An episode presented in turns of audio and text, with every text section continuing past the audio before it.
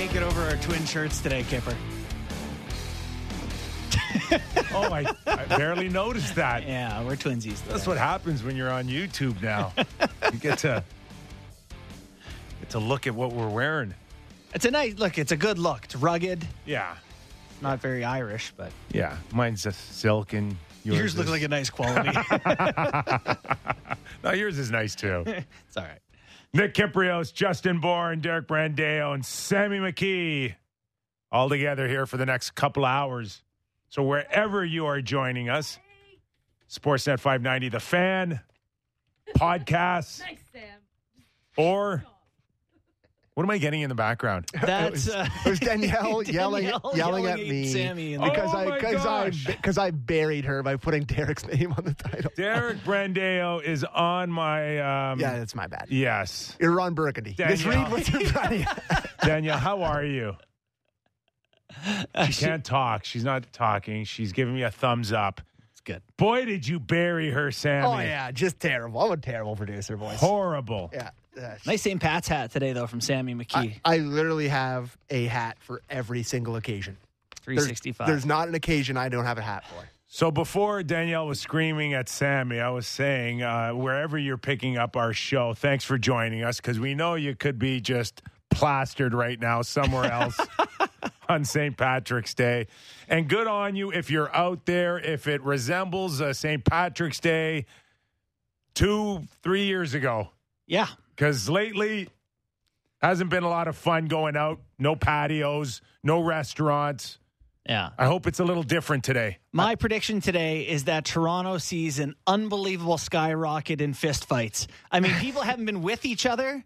Like, I, like airline confrontations are up because people have been in the pandemic, and finally you get with a bunch of people and you just get angry. Now you're hammered at a bar with green beer and a bunch of I- frat behaving dudes. I will say that after the um, two years and plus that we've had of you know bars and restaurants going what they've gone through this yo-yo of being able to be open, close, capacity, twenty five percent, checking vaccination cards, doing all this different stuff that they've had to do over the past two years.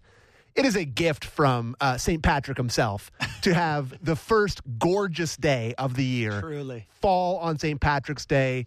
Uh, the pub in my in my neighborhood, they were going all in. They had inflatable Guinnesses on the patio. They had the green stuff all over the place. I think some pub? bars, some What- what's uh, the the, the Dark Horse, Dark Horse, The it's. Dark Horse. So a shout out to the Dark Horse. Oh yeah, there you go. and They'd the love long it. lost Do Foggy they- Doom, I love. Do they serve little little Buddha? I'll get on At them the next, next time I'm in there, aka the second this show is over. I will. I will. I'll get on them. Good. Oh, it's not a good day to be You- at the bars. You don't have to pound those calories of green beer. No, This- you don't. this is the There's be- light seltzer options. This is the best day in university college age. I, like I always remember it being the big like. For example, you look at the weather today, and it's warm. You know, you're kind of going out for the first time. It's kind of the start of spring, going into early summer. This is a great day for your early 20s. You know, when you're in your 30s I'll, or I'll throw older, a it doesn't pick really on matter. Twitter here when, when we're off air of me and uh, Kip Brennan, Mike Haley in New Haven, Connecticut. I have no recollection of the day, but the, there are wonderful days in a certain age range, and Yes, St. Patty's yes. Day on either side is kind of Yeah. And what will complete this day, Sammy, is a Toronto Maple Leaf win. Are, are they sporting the green tonight? They Oh, have yeah. to be. They are. They are. They're wearing the St. Pat's jerseys, which I love. I love the white and green. I wish the Sundin era ones that they did the green with the brown pants. I love that look as well. Maybe they'll bring that back one year. But I do love the new the new St. Pat's jerseys they wear. Frederik Andersen returns to Toronto for the first time with fans.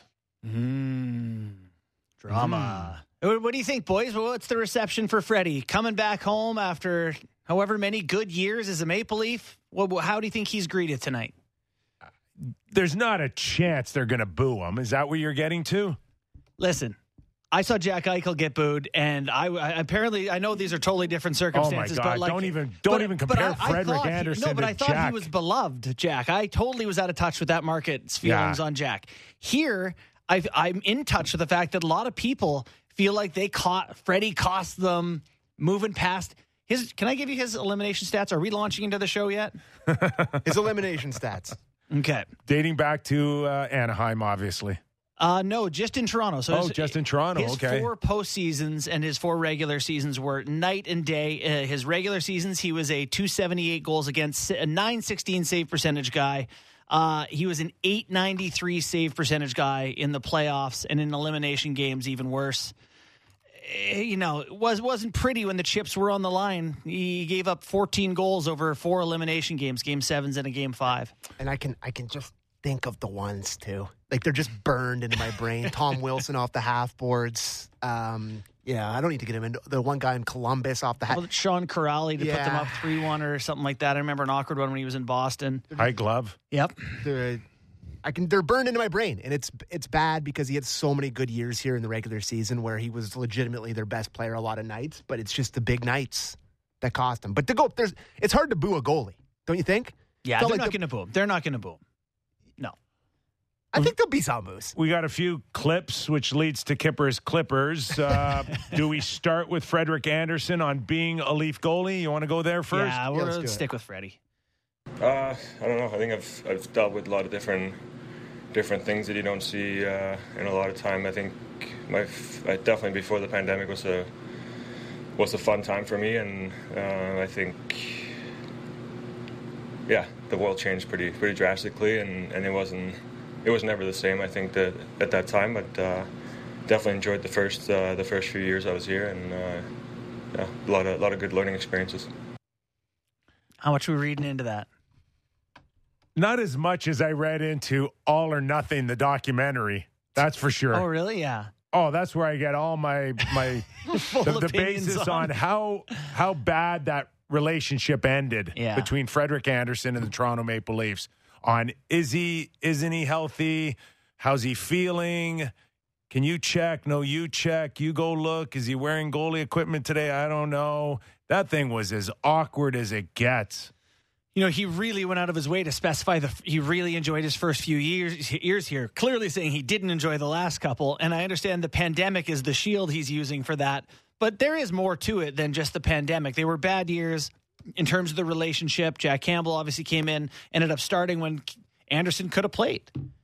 You know, in, in game one, and then I do think that some of what he's saying that he enjoyed the first few years here really highlights that he did not like how it went for a Or, while. or maybe more specifically, the Lou Lamoriello years.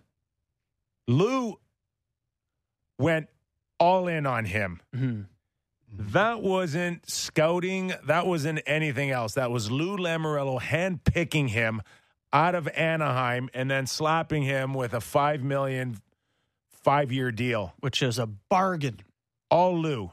At the time, It wasn't at the time, but it at sure the time, out. I think it was very. performance it was a gutsy call Yeah. because he had he had already been talked about not getting uh, out of uh, a first round. Mm-hmm. So Did he play before that contract, or that was that was just traded for him, signed the contract before he ever played? A well, game it was Leafs? him. I think and- he signed was- it right it was away. Him and don't think he Gibson battling back and forth. Was it not? in Anaheim, yeah. in Anaheim. Yeah, yeah. And then they traded for him and signed him before he even had any track record, I believe, with the Leafs. Yes. Well, if you look back at the amount of games played they got and the numbers they got, I mean, he was a bargain for the Toronto Maple Leafs. Steady, you know, a guy who handled the market extremely well. Even when he wasn't happen, uh, happy at the end, it never really spilled over. You know, like he just wasn't happy and he found out in other ways. But There were many nights in his stay with the Toronto Maple Leafs when we looked at his games like we looked at Jack Campbell's those first 35 where it was Leafs had no business winning tonight, but Freddie Yeah. stood on his head. he made a lot of i would say you could count on him to make the saves a goalie was supposed to make you know i you, it was just a consistent game obviously it didn't happen in the biggest moments and i know that's sammy's contention but he was wonderful you look at what he's done this season with a D corps that really is effective and clears out the front of the net uh, i think he's a 2.06 goals against a 929 save percentage 30 second best eight. in the nhl thirty and eight. 30 wins, eight losses. Like he is a Vezina. It's Shesterkin and Freddie. You know, those are the two guys. So he has really found it again this year in Carolina. It- which brings me to the question, you know, who would you rather have if you're a Leafs fan? Leafs fans were over Freddie, but would you rather have him or Jack Campbell? At this point, you, to me, you're crazy not to say Freddie, but I think a lot of people would still go with Campbell. I, I think we should just start with uh, a healthy Jack Campbell first. If he's he's healthy in this scenario. right now, I I, I, I got to think that the levels that we saw Jack Campbell in for the first half of the season should buy you enough time to say that I'll take my chances on on Jack. Maybe not hitting that bar that Yeah. that was set so high, but even underneath it would be fine. Yeah. Not 940, but 915, 920 save percentage. And be that all playoffs, including game seven, game six, game five, whatever the game is, give give us your nine fifteen. That would uh, that would be good for Leafs Nation. which leads us into Toronto and Carolina tonight. Better to be playing a, a team contending for a Stanley Cup because he can't get points off of the ones that aren't. Well, and we had the clip the other day of Sheldon being like, "We'll evaluate ourselves against the good teams because apparently they're not against the bad teams." so here we are, uh, days before the trade deadline, and Sheldon Keefe was asked on the similarities today between the Leafs and the Canes. Let's have a listen. Well, I- think there's some similarities in how the two teams want to play. You know, uh, I think that you know our team, our team, with some of the some of the skill set that we have on our team, you know, we're we're, we're doing things with different things with the puck at times. They're a little more straightforward, and the things are going ahead really quickly, and then it gets the pucks in the hands of their forwards, and then they're they're really skilled guys, really. Uh, you know, make plays and, and things come together for them there but certainly in terms of the structure of how each team plays, um, and when each team is at their best, I think there are definitely similarities there.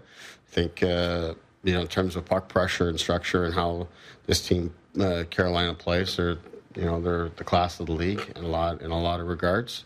That shows up when you watch the game. It shows up when you look at it statistically. It shows up when you look at the standings. So.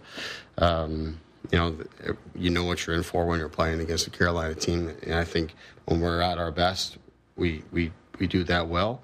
We haven't done it to the consistency that we'd like to to get into that class of where Carolina's you know sitting uh, here now, and, and we're not far away from that. And tonight's an opportunity for us to to get there. oh, oh my God, he talks a lot now, huh? Boys, you know how long he talked for today? No, 13 minutes. 13 minutes. That's talked for- almost Babcock territory. No, Babs is hard three. Is he a hard three? It just felt like it was 13. Yeah. Every word uh, was played Hard, in the media. hard three. And, and then, okay, see you guys. It felt like it was 13 because, you know, he made you take notes. it's like a like you were learning something new every day Yeah. with Babs. Um, yeah, but he was talking about like his relationship with Pete Carroll today. Like he was going into the the weeds today. Love it. Love it. Interesting guy. Chatty mood. so here we are in March, March 17th, and I heard, you know, the similarities that I got out of that uh, clip was more like the ones that we heard in the first six games of the season than they were the last time they played them. It, it's almost as if he's kind of revisiting that whole measuring stick Yeah. where he wants to say that we're we're working towards getting to be a team like Carolina, but we're not quite there yet. See, I I find that a little demeaning to the team. Like the, they're such a little brother to this Carolina team. Like, yeah, you know, one day we'll we'll play as well as them. First off, the one thing But but in the last two weeks, No, I know, got it's- reasons Oh, I know. to think that. I know, I agree. Uh, One thing that stood out to me was the phrase, um, you know, we want to play like them. We want to play like them. Like that's like again to your point that he doesn't think that they're there, but they're trying to do what Carolina does. You know, it's just not there with any consistency. What what's frustrating, I think, about this Leafs team is that they're they're a high ceiling team that when they play well can look like this Carolina team. We've seen them hang with that team, right? But Carolina seems to do it all the time, and that's why they're President's Trophy front runners, and the Leafs are fighting for third in their division. The similarities end after you the, the puck goes back in your own zone. They're just Carolina's harder to play. They play a more Rod Brind'Amour, more two hundred feet game. And the Defensively Leafs- sound. Yes, Very defensively sound. and Slavin could be up for a Norris for the next ten years of his career. He is really remarkably effective at breaking up plays with that stick and Very positioning. good. Very good. Pesce, Yeah, and, and just looking at these Sportlogiq numbers on the Carolina defense, they're they're very similar to the Leafs statistically, and I know he he said that in that quote. But like the one thing they give up is rush chances, like the Leafs. They don't spend a lot of time in their own end. They're first in the NHL in goals against, though. Leafs are 16th. That's different. That's a big difference. Yeah, that's a big swing. So, Yeah. Uh, Kallgren's fine. Whew. No problems, boys. So much talk about what the Leafs need to do, or more specific, Kyle Dubas at the trade deadline. Where are we today? It's Thursday. Can we all come to an agreement that No. not much is going to change when it comes to the Toronto Maple Leaf goaltending between now and 3 p.m. on Monday Eastern? Or are you guys still buying in that Kyle's searching high and low? I think they get Anton Forsberg. My take. I think they'll get a guy who's like a backup that's not going to cost a ton. Who, Some yeah, insurance. yeah, some insurance. Just you don't know you, if you can't trust Mrazek at all. Another uh, Riddick. yeah, but except I think he's probably your backup for real. Like he's probably on the bench and Mrazek isn't. They, I know you don't want to trade Mrazek with a pick. Who's out? McKenna's boy. Who's he out? loves Forsberg. Who's out? Mrazek and Kallgren doesn't exist in this world where they you- trade you're, for. Uh, you're still buying the, the uh, Mrazek will not be a member of the Toronto Maple Leafs by Monday 3 p.m. Kipper. How? I'm just. Yeah. I know he's Peter Mrazek. I know what his contract is. How do you put him in a hockey game? You've watched him all season. You heard Mike McKenna come on our show yesterday. If you didn't go listen to that, and I, I- said, "Do you I'm think not- he can find it?" And he goes, "No." I I get the theory. I get what you're saying. I just don't think that there's enough time for all of this. And I still don't have a Forsberg being your top priority right now. He No. has to find a defenseman or two. That is your top priority. He's going to run out of time. Yeah. I, No, I just don't know. up against it here I, I just don't know how he's going to get to your perfect world of finding a, a trade for Not my a- perfect world, for Forsberg, and yeah. yet unloading the four million dollars next year and the year after. Oh no, he's just going to play in the minors.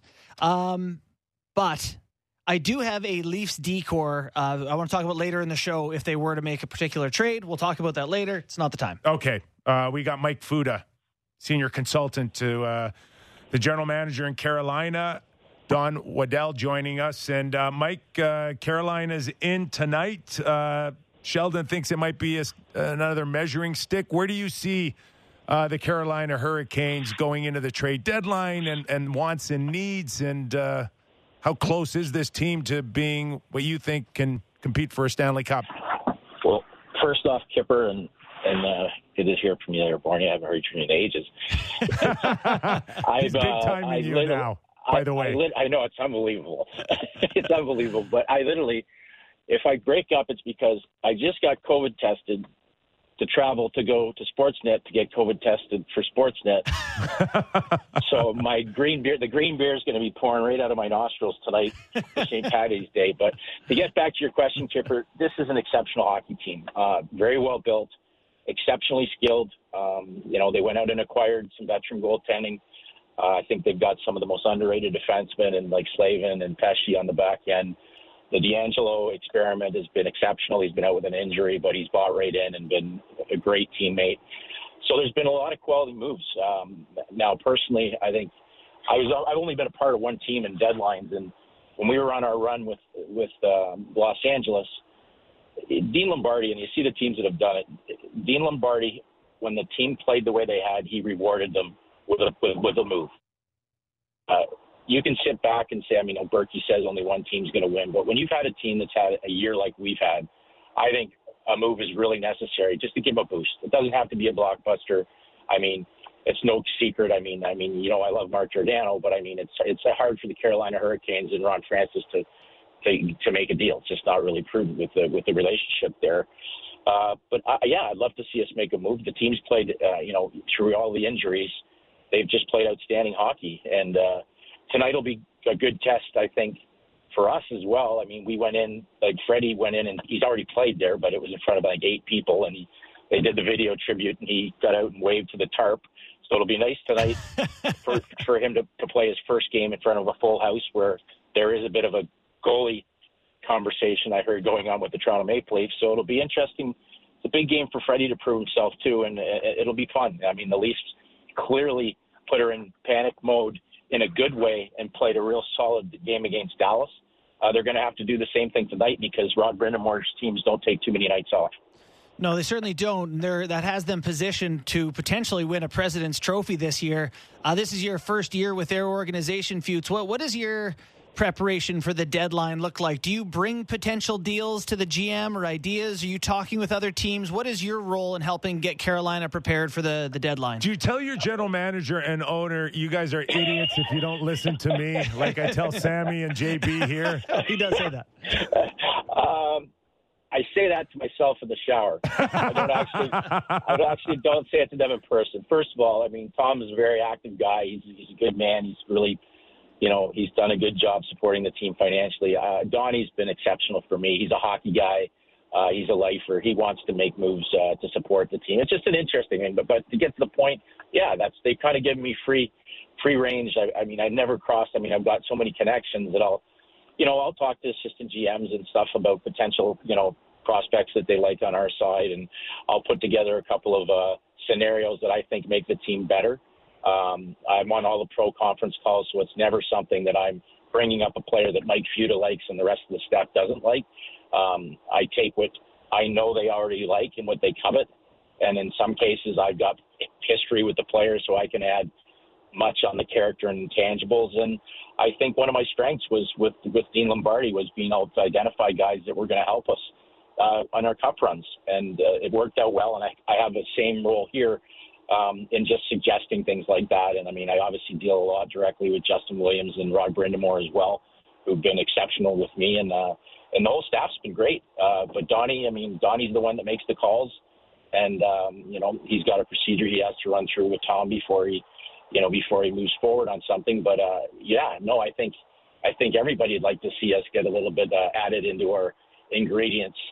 And I'm a big fan. Like, I mean, it's hard. I, I'm not a big fan, guys, of I mean, I ran drafts and you fall in love with your own prospects and stuff. But when you get to this point, you got to put emotions aside. And for me, it's one thing for me to say uh, prospect B or A or B is going to be a superstar, or when we when we move on from Sebastian Aho, this guy's going to replace him. Those are all you'd like to see it, but that's not sure it's going to happen. The only guys that you know are NHL players are the ones that are in your room right now with NHL jerseys on under NHL contracts.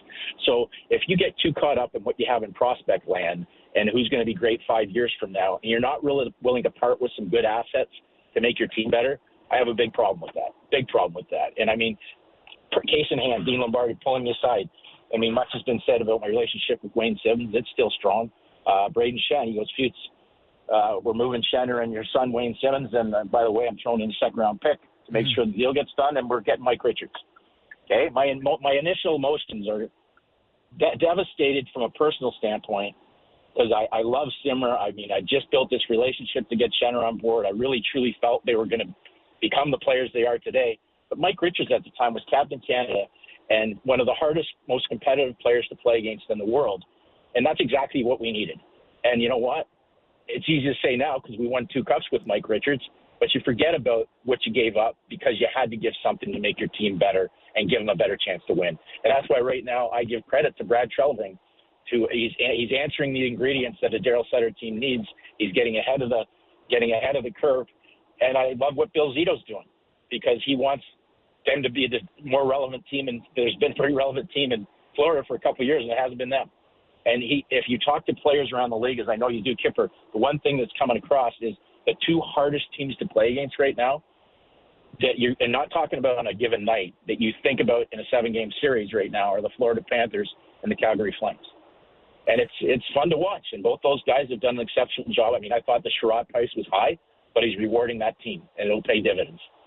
Hey, Foots, remind me on the Richards deal when it came down, um, because uh, it speaks to who can get out there first. And yeah, maybe there you might have to overpay a tad but you are in control by making those moves early, like Calgary and Florida. I, it, it must be a different feel than than a, a Sunday night with your back against the wall. Well, absolutely, and that's some guys have put themselves in that position Kipper. Actually, some guys get to they get to not only make the mistake once, they get to stick around and uh, try and solve their mistakes over and over again, which I'll never understand. But some guy, it's amazing to me. Uh, in our case, we, we were fortunate because we already knew we had Jonathan Quick in net, and that wasn't a question mark. And we had, uh, you know, D- Doughty and Kopitar. We had so many pieces, and we had that leadership core group. Like I said, Dustin Brown was wearing the C, and he arguably was our 10th best leader. So that was you had to reward that group, and they they they made it pay. And at the time, you're right, Kipper. We did it out because we had just hired Daryl Sutter, and Daryl Sutter didn't join us until Mike Richards was ready to go because at the time he was a little banged up. So we had time, and, and then we certainly had time. And down the stretch, we were fighting for our lives. So not only did you have Daryl Sutter come in, but every game was a playoff battle. So we weren't one of those teams that was so far ahead that they didn't know how to battle for their lives because everything was kind of gravy. We had we had to play playoff hockey every night just to get in, and when we did, we were so confident we were going to run over top of teams that, that it just happened. And that's the thing. I, it amazes me right now that there are teams that are that are out there that are have gone all in and for playoff positioning, or that, that this is their year to go and pushed all their chips in, and they don't have a goalie, or they've got a controversy going on because it's it's like the, it'd be like the building the Blue Jays with this arsenal of offense, and then at the last second going, oh, geez, we don't have any pitchers. We don't have a pitcher. It's just it's it's it's it's beyond me. I I hope some of them get to figure and solve it out because there's some people I'd certainly like to see success and have Stanley Cup rings put on their fingers, but it's not the type the type of year, and obviously injuries happen and stuff like that, like what's going on with uh, Vegas because they they went all in on Lehner. But you, you got to have Plan A and Plan B. And when I look at the teams right now that are battling for battling for uh, playoff lives, not just uh, not just playoff berths, not just playoff survival. It's uh, it's going to be a battle, and I mean, certain guys, I guarantee you, GMs, coaches go to head at night, they go to bed at night, and they put their head in the pillow, and they have no problem sleeping thinking about that that position. And there's other guys that probably need a couple bottles and maybe a little melatonin, just to just to get to the next day, wondering what's going to happen with that position. So, in our case, uh, I love Freddie. I love the I love Raanta where he's at. But Freddie knows as well it's going to be he's going to be he's going to be it's been an exceptional year that he's put forward. You know, Vezina like stats, but he's going to be judged on what he does in the playoffs as well. We're speaking with Mike Futa, senior consultant uh, to general manager Carolina Hurricanes and number one hockey analyst at six thirty with Carolyn Cameron. Excuse me. oh, you mean you mean surreal Futes and Bourne? yes, yes, yes. Hey, uh, I'm just going to plow ahead. Futes, uh, tell us how important relationships are behind the scenes in getting deals done. You know, with the managers, AGMs, everyone in those sort of uh, front office positions. How realistic is it that it makes a difference whether you like a guy or not? You know, we sit here today uh, talking about the Leafs and being like, boy, sure would be great to get Clutterbuck from the Islanders, or you know, what about Mayfield from the Islanders? And all of a sudden, it's like, is Lou going to trade Kyle any help? How, you know, how how realistic is it that those relationships matter? Is it always just trying to get the best players in any deal you can? Well, the best general managers put those things aside. I mean, that's mm-hmm. why Lou, Lou, Lou in the Hall of Fame, and Lou Lamoriello isn't going to not if the Leafs, uh, they're probably going to have to overpay to deal with a team like that. Sure. But if, if it's going to make the Islanders better, Lou Lamoriello is not going to be about, you know, you know, holding his nose and saying, I don't like the way my things ended for me. Uh, and, and that's just a fact. And that's the way it should be. If you're, if guys are doing that, then they shouldn't be in the position.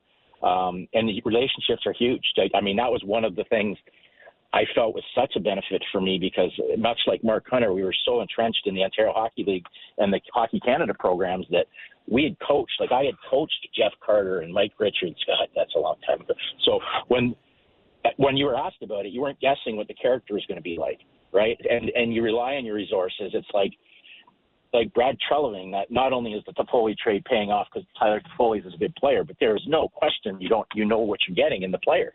I mean, he probably has eight eight former teammates in the locker room. He's got a former coach.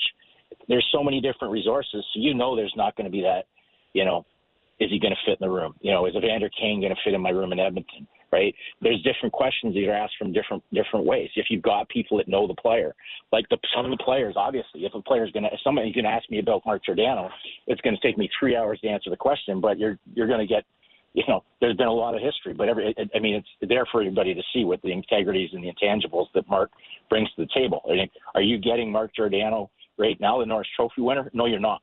Okay, but you drive you draw back his minutes. You put him in a team that actually plays a system, and this guy's going to score. You know, his minutes. He's going you're going to get the intangibles and the warrior factor that that are you know they're undeniable what you're getting in the character. And when you draw him back, I think now you're getting if somebody's traded. The problem is you get a team, and it's it's it's it's not. I mean, every Kipper, you know that's too. At at a deadline, you got sellers trying to sell the players at their best, and buyers trying to buy them at their worst. And you got to come to a happy medium. I mean, but in the case of someone like Gio, clearly they're going to ask for a ransom in Seattle. They need to ask for a ransom in Seattle. But on the other end of it, you got to realize where he's going to fit in. He's, you know, he's a second power play unit guy who's going to still kind of kill penalties, and he's just going to bring the intangibles off the roof. So you got to know what you're getting as well. Factor in Futes that we've had a pandemic here that's put a tremendous uh, squeeze on owners financially, and all these contending teams that are looking for help now in the next few days have to go back to their owners and say, "Oh, by the way." uh, we're going to retain uh, half of the contract to send another player to help them win a Stanley Cup. That can't be easy as well. Oh, 100%. And I mean, again, I guess I think I realize now, and it's nothing against Carolina because I'm just seeing it firsthand, and I'll, I'll, I'll be able to give you a better answer on Monday at around 3 o'clock. But with Mr. Anschutz in Los Angeles, there was never any questions, right? You just, the big deals and the big money, you had to call them and explain it, but there was never there was never even a yellow caution sign. It was always green light, green light. And if it doesn't work out, you know, you, you're, you're held accountable and you lose your job, right? Or Simple. in some cases, or, or in some cases, you just get to keep your job and make the same mistakes all over again. but it's it's it's it's just one of those things that it's it's it's part of life right nice. now. Well, it is, Kyper, and, and but I, I think these guys also realize, certainly in some of these Canadian markets, like I look at like you see Vancouver now after what they've been put through to see all these positives, positive, positives now. It'd be pretty hard to, you know, not make that push for the last playoff spot, given what your fan base has gone through, regardless of the financial situation. There's other places that are going to have to look at it uh, because their their buildings are still not full, and uh, and again, it's it's there's going to be some tough decisions made. Just put it that way. Yeah, it's a. But, uh... but it's it's a factor, Kyper. It's a hundred percent a factor. Money money matters to these guys. A lot of them have lost so much money that it matters more than else. But once that competitive nature and they get in and see their building filled and they see their their fan base just dying, like I mean, Toronto's going to be filled no matter what. But you, your fan base is just dying for that next piece, and they're dying for that shot at the parade. Uh, and it's pretty hard to turn your back on that. How much do you consider teams around your team? And and how to beat them? Is it simply make the best team, put together the best team you can, or do you say, hey, we're going to have to go through, you know, the Capitals who are physical, so maybe we need more physicality? Do you, do you focus on yourself or look at who you're going to be playing? Well, I think you focus on yourself. Uh, you got you got to be careful getting caught up overpaying for somebody because you think he's going to be in a lineup that you might face. Yeah. But I, I I just think it's it's common sense to look at the physicality, the the, the I mean, the teams you're possibly going to play, and you look at the teams that have succeeded in the past. Whether I mean, we were overkill with Los Angeles, but you can do things without giving up your skill to make your team harder to play against. Like Tampa Bay did it; they didn't get rid of their skill; they just added some meat for the playoff runs. Because it's it's one thing to beat a team on one night; it's one game to beat, you know, to win 16 games in two months. So you, you've got to give yourself that kind of depth, where one injury isn't going to change your entire picture right? Like you, you, can't you can't put it that way. Like I mean, like in Philadelphia, you, you lose Ryan Ellis. That's a big, big hit, but it shouldn't. The, the old turnip truck shouldn't fall over when you lose one player. Um, and you, that's why you see the teams that win. They get bigger, they get stronger, they don't sacrifice their skill, they get great goaltending, and they play really hard. They play real hard physical hockey. St. Louis did it. Uh, you know, we did it. I mean, Chicago did it. Uh, the teams that have been Pittsburgh, you know, in the playoffs, they play hard physical hockey. They muck it up. Uh, so the teams that win, there's always been that one common team. You know, the Harlem Globetrotters have never won a Stanley Cup. A, a, a team that plays that style hockey. You got to be ready to play defense. You got to be able to win anyways, and you got to be able to you got to be able to still go in the alleys and, and and play that mucky style when it happens. One more before we let you go, Mike, and that is uh, where this trade market today, the inventory available, where does it uh, rank in other ones that you've experienced? And we know you've experienced a lot here, just in terms of. I like some of the names out there, and they can help, but it, it gets so overrated, and they get so hyped up.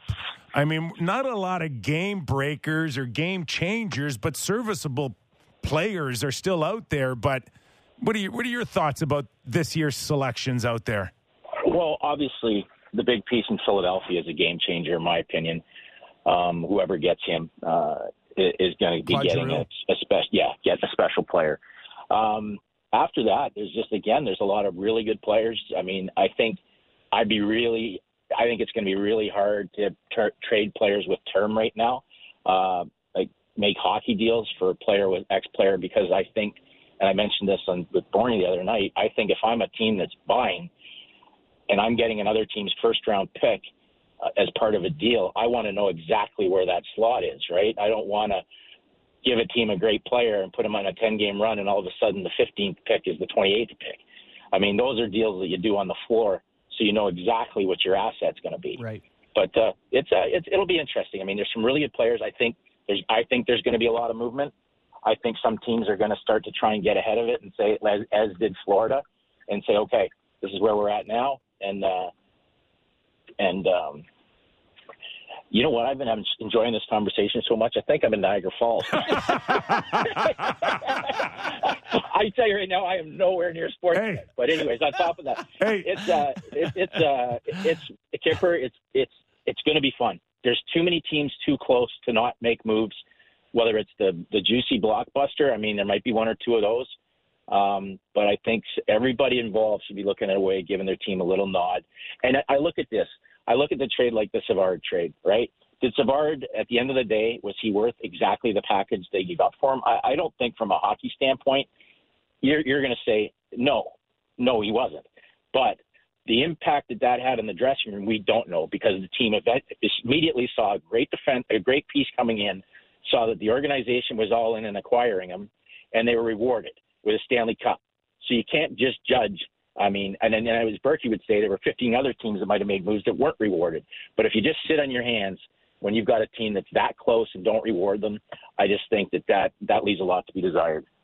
Hey, do you know that you've spoken more on our segment here today than you have all year at six thirty on Sportsnet Central? There's short segments there. Well, it's di- it's different when you're when you're, you're surrounded by all the all stars there. You know, Yeah, yeah. here I just I'm so comfortable with uh, the real Kyper and and and Borney that I can just be myself. You and are- I, and I and, and plus I'm not staring at eight different cameras wondering which one I'm supposed to look at wearing a bunch of makeup. I'm just being myself, which is pretty good. You are on the A team here. I can tell you that. 100%. Thanks for I doing believe this. Okay, Mike we'll Futa, see you tonight, Borney. Carolina. yeah, sounds good. Thanks, Kyper. Futes. Wow, he was good. I mean, that's, Some that's really an interview. good insight into you know that side of the trades, Mm-hmm. which I really enjoyed. What do you think of the idea of getting a guy to reward the team who's spent the whole year getting close? I like it. You do? I do, and I've been there, and uh, it's a shot in the arm in the room. yeah. I, I like the idea that the Savard thing, maybe, you know, his contribution wasn't worth the package, but plugging a hole and knowing that the team was taking, you know, doing everything they could, having value. We got time to uh, assess the trade with Florida right now. Not a chance. Uh, we could do it if you want. What time? What time's our next guest? What? So, I mean, you you mentioned the, you, you make trades thinking about a guy that you may have to go up against. and Yeah. Ben Chiarot, Florida. They beat the Toronto Maple Leafs to Ben Chiarot. Did you know that? the Leafs were trying Yes. to. Yeah. Yeah. But that's Ben Chiarot, who has the secret sauce 12 months ago, how to beat the Toronto Maple Leafs with Montreal. The Ben Chiarot the ragdolled their top goal scorer. Yeah. So you think the Florida saw that and liked the, uh, all right, you can play against Matthews in the playoffs? All Yes. right, we'll throw you, we'll throw you out there. Yeah. And you've played them and you know how to beat them and you know what they like and what they don't like and how to get under their skin. Absolutely. The thought Counterpoint, way too much for Ben, Chiarot. Ben Chiarot will help them. Is he a game changer? Absolutely not. I, But Ben Chiarot will help Florida more than David Savard helped Tampa Bay. yeah, because there Florida is had no- a bigger need. There, there, but there's there was Hedman, there Yeah. was Ryan McDonagh. There was uh, Cernak, there was Even uh, Rutta and uh, uh, Sergachev. Sergachev. yeah. So, you know, Ben Chiarot has a bigger role, I think, on Florida moving forward, but that was a hell of a price. First rounder, fourth rounder, and a prospect. If we are sitting here today in the other world where I said that the Toronto Maple Leafs make this trade, what Traded would your a first, a what would your fourth, reaction be to this? Pick a guy. Roni Hirvonen. Yeah, Ronnie Herman, Jo- my boy. Isn't a Toronto Maple Leaf yet because, That's the to Mike package. Futa's point, is Ron Francis thinks, oh my gosh, if Chiarot went for that, then I, I, I could get, I can get something similar.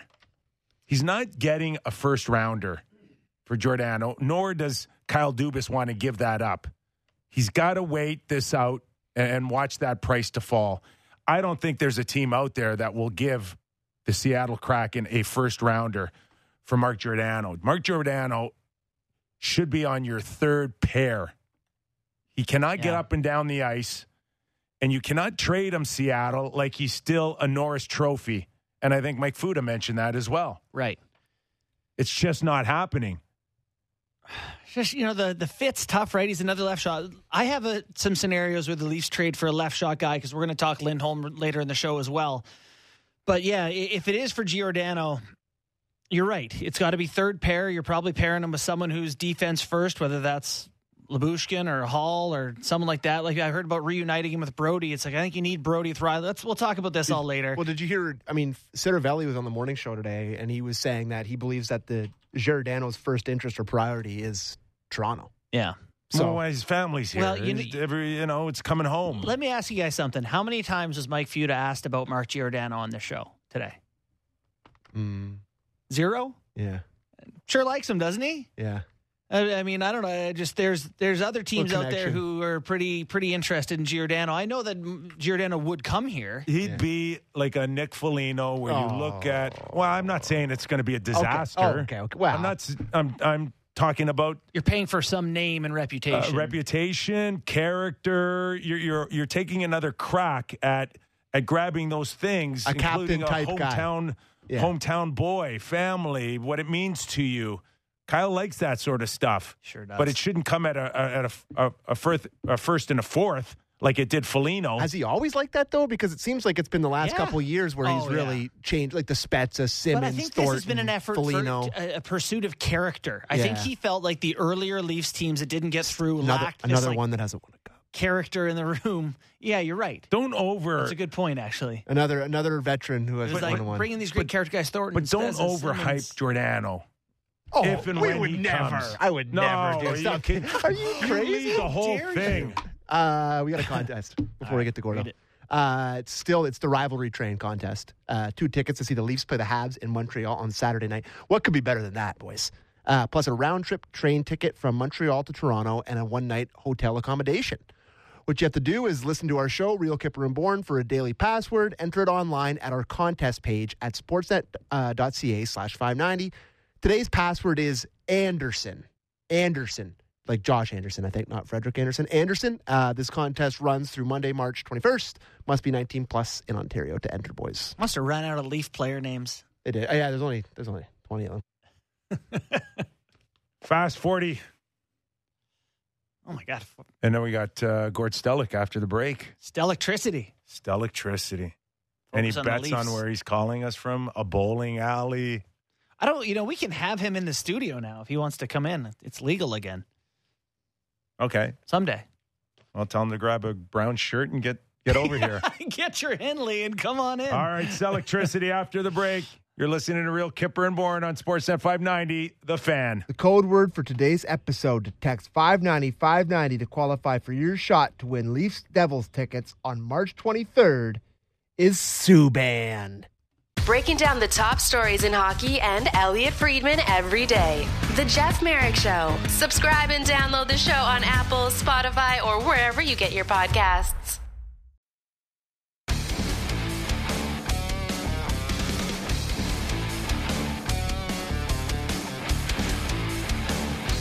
The clock is ticking towards the 2022 NHL trade deadline. Nick Kypreos, Justin Bourne, Real Kyper and Bourne. Let's welcome a guest who's experienced a few in the managerial role and one as an analyst as well. Gord Stellectricity coming to you from Uh, my secret trade deadline studio, Kyper. like a bat cave. Kind of, kind of like that. just you know, taking stuff, going in, out, just trying to stay on top of it. No, just stately Stellick Estates. That's it today. just plain and simple. You're like Alfred. You're not like Batman or Robin. You're like my young Ward, Burt Grayson. or Dick Grayson. Sorry, excuse me. Whatever. Burt Ward played Dick Grayson. Never mind. I digress. That's okay.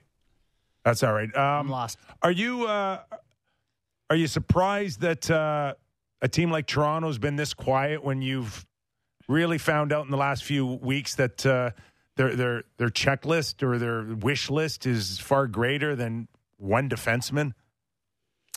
Well, they did get one defenseman, so I mean, you know, that's and, and I've and, and so far so good. He really has been as advertised, pretty plain and simple. Uh, but um, I've liked that. So um, I don't. I mean, you know, given the cap considerations, given the commitment that Kyle Dubas has made to, you know, this team and this strategy, and you know, again for year number five, whatever it is, uh, heading in hopefully hopefully to a different playoff number five or playoff number four, whatever it may be, where success is anticipated. Uh, no, I'm not, I, I'm not too surprised. Gord, how important do you think handedness is for defensemen? Because I hear the names that the Leafs are considering bringing in. It's like, you know, at the top end, it's Lindholm, left shot. Giordano, left shot. Middleton, left shot. You look at the Leafs D, Rielly, Brodie, Muzzin, you know, uh, Sandin, all left shots. You know, is it, it, does it matter? Is it just a matter of its priority to get good defensemen over worry about that sort of thing?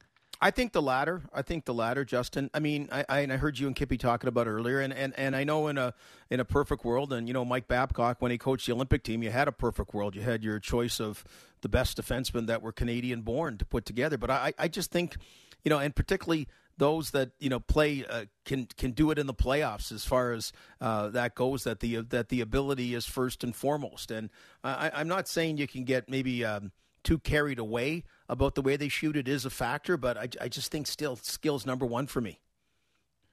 Uh, when we uh, when we look at uh, Toronto and Kallgren tonight going in to start against Carolina, I personally think that if if he has another good showing, then Kyle moves this moment forward on with the thought that he's got three goaltenders the rest of the way. But if if there's a poor performance there tonight, do you think he looks at other options? Well, and they have one more game on Saturday, and you know you really don't like don't like to decide it just on a game by game basis. But in some ways, because the goaltending just kind of uh, uh, unraveled as, as a as a situation that you know could need addressing. Where a couple months ago we're talking about Jack Campbell's new contract and going to the All Star game. So I, I, I think Kyper, w- what he's found is like that game show. Let's make a deal that he has a door number three. That you know, door number three now is is it Garret Sparks who had the great shutout his first game and then never you know it, it never really happened. Let's hope that's not the case. But I, I I think he feels that yeah he's got at least another option of a a body and hopefully a decent body that he can put in. Do you think there's something? Does it say something about the Leafs that when they seem to need to step up and play a certain way, so you know Kallgren's in net and Matthews is out, or Joseph Woll's in net, they're able to find this other gear and play this way and, and win hockey games. They won with Wool in net too. It, does it say something about them that they have that, yet they're not able to do it with any real consistency? Well, you know, I think Cascasia would have liked to seen that. Good day point. When they were greasing Poor the guy. skids on greasing the skids on Mike Babcock back then. But you, you know, it's funny, Justin, and I mean, it's just the dumbest stat. Like what their record is when Auston Matthews is in the lineup. That's like the idiocy years ago about got to keep Mats Sundin out because they're winning in the playoffs without him. You don't need to put him back in the lineup. And Right. uh, yeah, so it, it, in it's commendable in a lot of ways. It's commendable, and you know, it's and, and again, you look at the team's record. Um, I mean, the, their their record's great. Their record's great, but you know, you just uh, I think we were talking about it last time that it's just kind of like they're building this great house. And then all of a sudden, like the toilet gets plugged or the roof leaks a little bit or stuff. You know, just you can never get.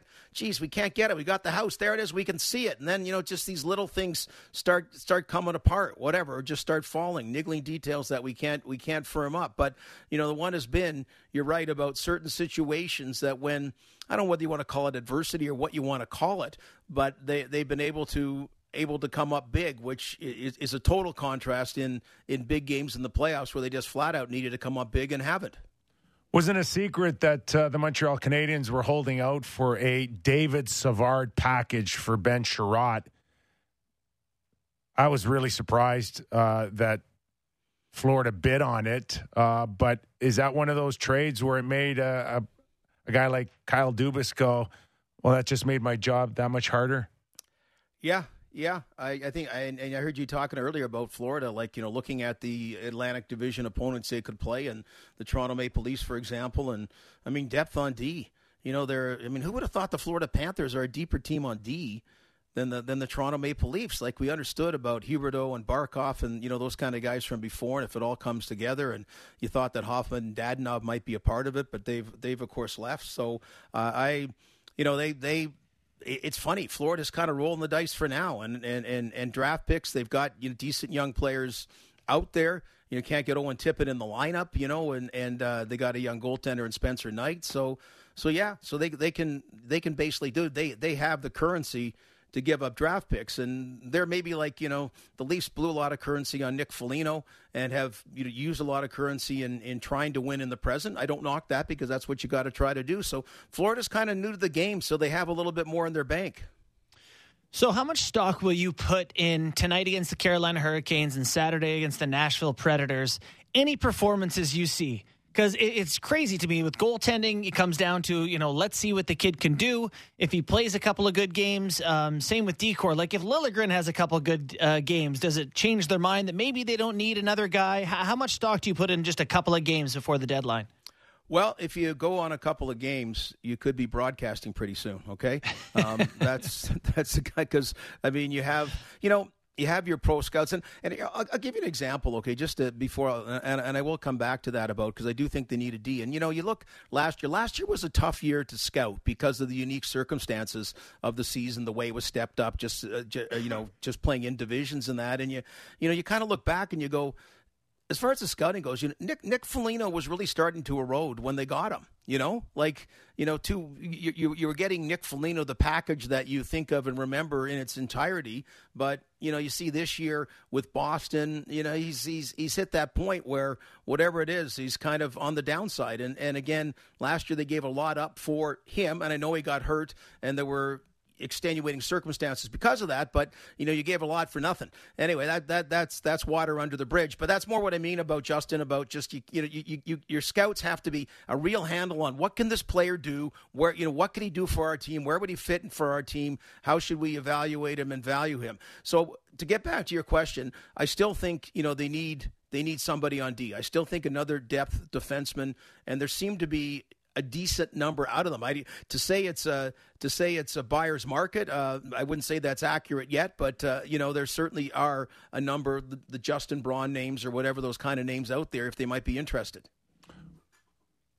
If in fact there isn't anything out there of significance for Kyle Dubas in this market with Shanny breathing down his neck, would doing nothing uh, be okay for him? Uh, well, he already he, he, did make one move, and I, I, I don't think he feels Lyubushkin enough.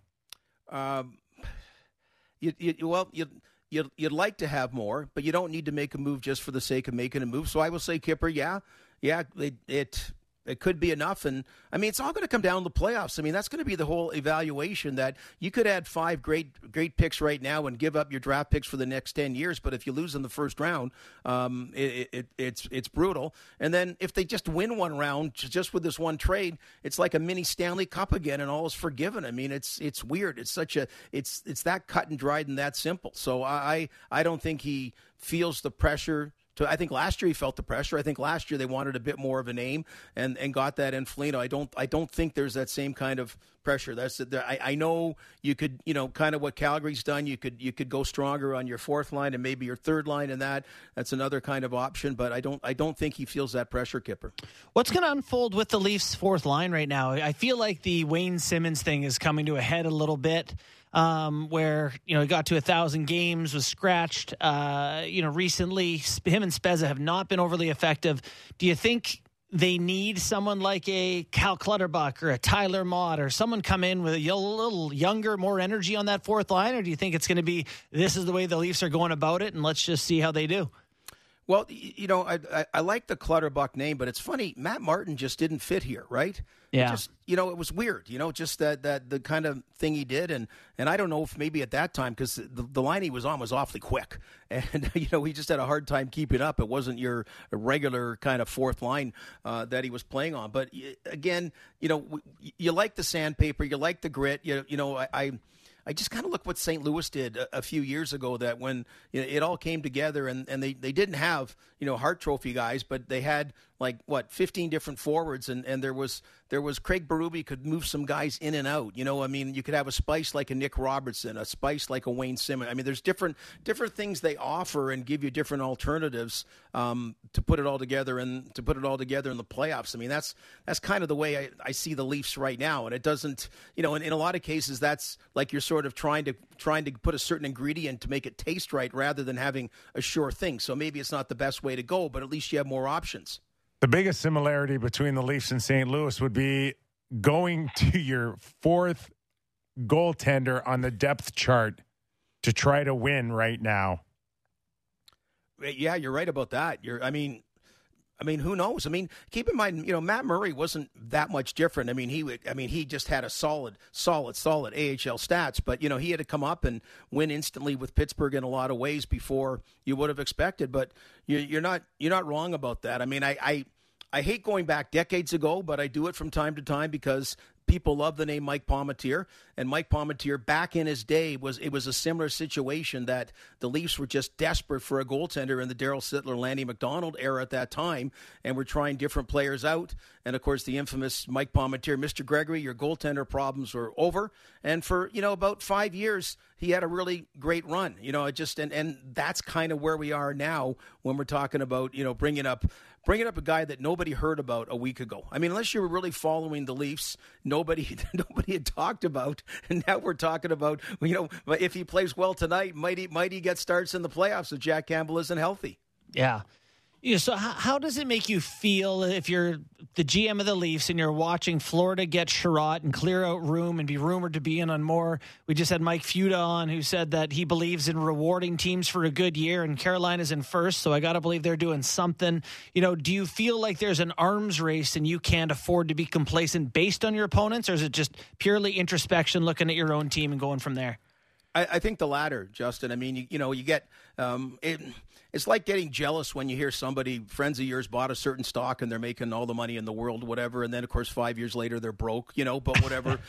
You, know like you just you just got to you got to focus uh, cuz it cuz it's so sexy. It's so sexy to make additions and you get such a splash and you know even now in Buffalo it wasn't it wasn't uh, let's face it the Ryan O'Reilly trade uh, was a horrible trade the way what it was predicated on and why he left and St. Louis did win a Stanley Cup and you and you got the crap beat out of you, and you should. But at least when the deal was made, you know, Tage Thompson's starting to come along. Now the Leafs aren't there. That's not the Leafs. That was the Leafs five years ago. But I, but I, I just mean like you know, sometimes whatever you, you got to make the best of whatever the circumstances circumstances are. And in the Leaf case, you know, they don't they don't have they don't have currency to do a lot of things trade deadline wise. Unfortunately, they they did when everybody was on rookie level contracts. That was fun. That was great. You know, bring them on, bring them on, bring on Patrick Marleau. Then you get John Tavares. Then whoops, we got all kinds of problems. Guys are on their second contract. But when those heady days uh, early, and that's why it's important to have have couple of players that are decent, competent players that are on their entry level deals for cap reasons. Those that you know you're not playing like fifth line press box, odd fourth line players. Is there is there a part of you that could could see Kyle Dubas saying, if I don't if I don't get the the big fish now? I could get one in the off season and take another crack at this next year. Well, you know, off season, you know, the we go back to what what determines the off season. I think it's understood that uh, if they don't have that playoff success, that uh, I I don't know what it is, but they have to rethink the whole thing. And so it might mean you're seeing a big fish go for a mid-sized fish coming back. You know that that's what you're looking at. You got you got a lot of big fish. You know you you're you you got three as big a fish as anybody has. Uh, you know certainly salary wise in the NHL, but uh, uh, I you know, there's some in, in, Chuck Fletcher's case in Philadelphia, despite the president saying he had a blank credit card, which makes no sense because he needs cap space. He doesn't need money. But, you know, he can kind of look at it and say, okay, maybe I'm going to move Provorov or maybe I'm going to move Konecny, but that'll be uh, in the offseason. But, you know, in, in Dubas's case, the offseason's predicated on what he does or doesn't do now and what this team does in the playoffs. Gord, you're our big fish on this show. I'm big. You're like the big kahuna. Thanks, Moondoggie. Gord Stellick, everybody. Thanks for joining us. Thanks, guys. Thanks, Gord. I think the lead in and the walk out of that, Sammy and I looking at each other going, what are these guys talking about? I don't He know. call you Moondoggie? Yes, what he the did. hell is that? Is that an old show? I reference? hope so. Okay. I really do. I really hope so. Well, now I hope it's not. Just his own little pet name for you. So Kyle would have to be really comfortable if he thinks I don't have to blow my brains out in the next four and a half days. I, What do you think, Sammy? And then I, I, I asked Gord because he knows this market as well as anybody. If he does nothing from here on in, would he take heat for it, or would it be would it be yes. Gord Stellick's theory of well, let's just see how they do at the uh, end of the year before we decide? What? He'll get he'll get roasted. Are you kidding me? There's no way they can do that. They have to. You can't, like, maybe it's not Giordano, maybe it's not Marc Andre Fleury, maybe it's not, whatever. But you got to make a couple moves. you imagine there'd be literal torches and pitch, pitchforks at his house if he was a, did a press conference on the 22nd and was like, I believe in like this team. group." I believe you know, in this I think team." Peter's a 9 10 Oh. guy over 300 games.